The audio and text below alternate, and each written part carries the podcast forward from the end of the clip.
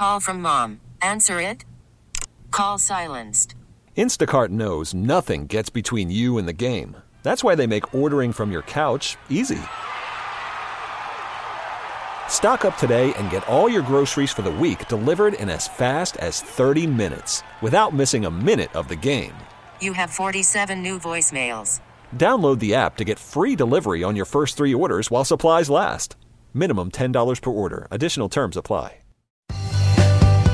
Today on the WCBS Morning News Roundup. Police are questioning a person of interest in the stray bullet death of a Bronx grandmother.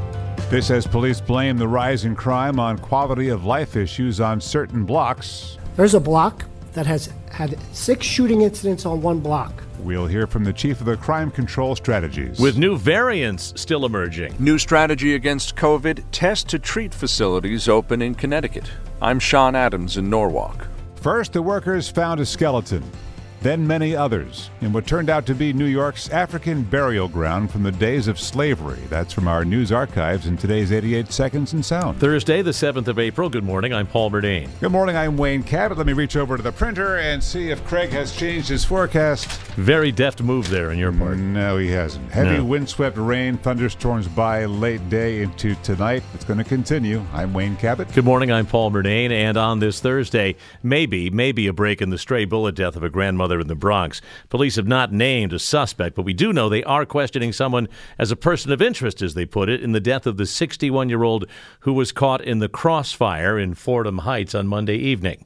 Still no suspect there. Um, and uh, this is a high profile killing following a particularly brutal month for crime in New York City. Crime rising 36% in the month of March compared to March of 2021. And the fact that crime soared during a very cold month as crime experts worry that what will happen as the days get warmer and the days get longer. Uniformed anti crime police units have been out there on the streets for about three weeks now. Not enough time to make a real impact. What really needs to happen, says one police official, is to crack down on lesser crimes.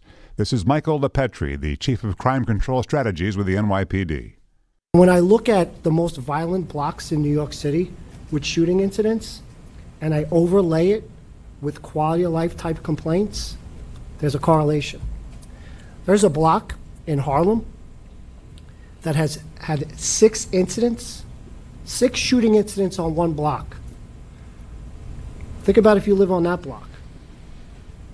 And how many complaints of disorderly groups, drinking, people making noise on weeknights? I have over 200 of those complaints on that block with six shooting incidents. He did not say which block in Harlem is so violent. Now to crime on Long Island. Roosevelt Field Mall was locked down last night when a couple was shot at while walking into Nordstrom's. Nassau County's Police Commissioner Patrick Ryder says the couple was not hit and two men who opened fire got away. But because the men were roaming the mall for a time, the situation was extremely dangerous. First of all, the panic alone that's caused by people now hearing gunfire in a mall. You start to think active shooter. A bullet penetrated a door and two shell casings were recovered. The shooters drove off in a Mercedes with New Jersey plates. The takedown of homeless encampments continues in New York City, but with resistance. Homeless people living in tents on the Lower East Side stood their ground yesterday as a sanitation crew awaited orders from cops. There were several arrests, including two homeless people and some of their advocates. Council member Carlina Rivera represents that East Village area and was there to try to de escalate. I don't think uh, a sweep is going to keep New Yorkers safe. I, I hope we can discuss real housing solutions going forward, and the way things are now is is not enough. Um, my colleagues from around the city, we have stood up to ask the mayor to stop the sweeps, and I'm doing the same. This is not public safety, and, and what we saw today certainly wouldn't restore trust I think for the people who are on the street who were reluctant and did not want to enter the shelter system because of the conditions there. She says sanitation crews were throwing away not just tents, but people's belongings, a real misappropriation of resources, she says. Mayor Adams has made it a priority to remove these encampments, but the advocates say he has yet to release comprehensive solutions. Our hospitals are finally getting a bit of a breather from nonstop COVID cases, but as new variants emerge, Connecticut is trying out a new strategy in testing and treating, part of our new Living with COVID approach. Let's go to Sean Adams in Norwalk for the story. Sean, what are they doing differently? Well, you said a test to treat. Uh, so these, uh, this is the new strategy here as we're learning to live with uh, COVID. So more than 40 locations. We're talking about pharmacies, urgent care facilities. I'm at one of those in Norwalk this morning.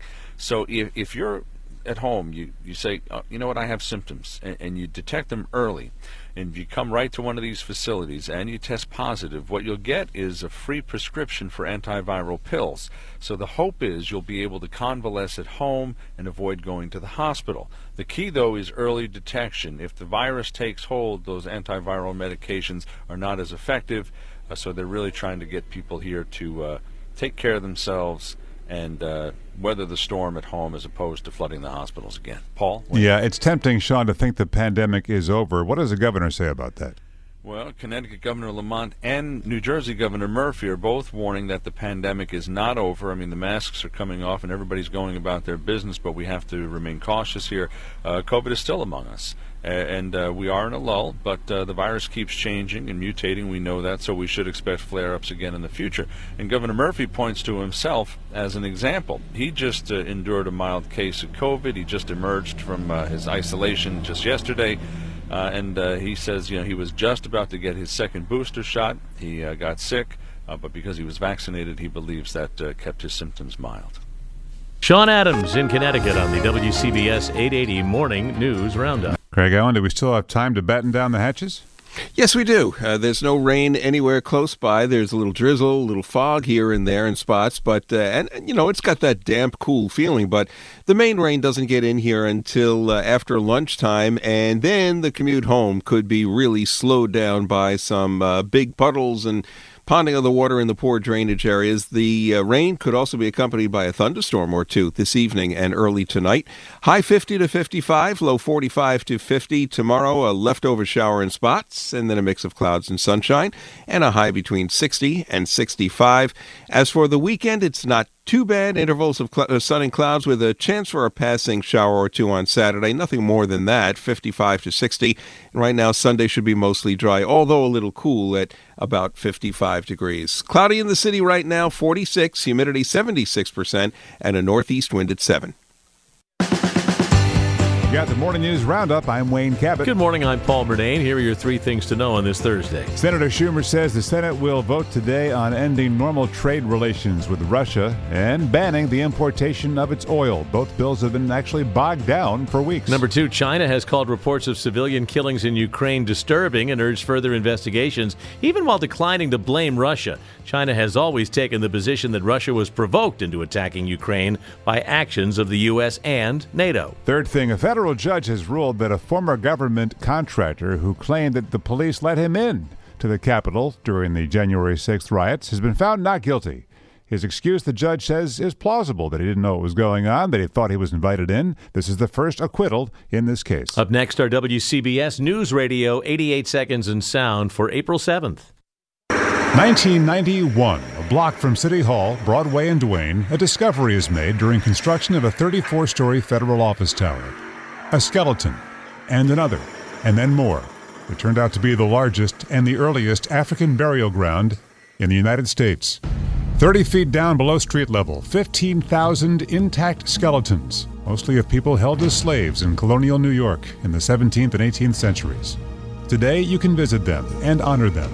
The remains were reinterred as part of a memorial to honor their memory. What's most striking to me as we enter this space is the seven burial mounds, and they're a reminder that there are sarcophagi that have been reburied. In 2006, President George W. Bush declared the site a national monument. It restores the humanity to these people who were once buried in the cemetery. And also, what these words remind us is we cannot ever forget that slavery was an integral part of New York City in the colonial period. At the time of the Revolution, New York had the second largest number of enslaved Africans in the nation after Charleston, South Carolina. And even after they were freed by New York, blacks were still shackled by property rules that denied them the right to vote in New York until 1821. 2003, U.S. troops capture Baghdad. On the 7th of April, uh, when we secured the downtown area, the palace complex of Saddam Hussein, we blew up a statue, and the head is sitting in the Pat Museum right here um, fully two days before the Marines tore that statue down. Saddam Hussein's regime would fall two days later. 1991, outrage as the Port Authority raised bridge and tunnel tolls to $4. It's now quadrupled that. You account for inflation, it's still more than double. And back then there was no E-ZPass. You had to wait in line and fumble for change or tickets. This is April 7th. Ah, the good old days. Hey, Rob Bradford here. I have set out on a mission with my good friends at FanDuel to prove what I have known for some time baseball isn't boring. Now I have a daily podcast to prove it with some of the most notable people in the baseball world, screaming baseball isn't boring from the mountaintops or at least agreeing to come on our show. Players, managers, GMs, and yes, even the commissioner of baseball, Rob Manfred. It has been a constant wave of baseball's most powerful voices. So join the revolution, subscribe, and soak in Baseball Isn't Boring. Listen on your Odyssey app or wherever you get your podcasts. You'll be glad you did.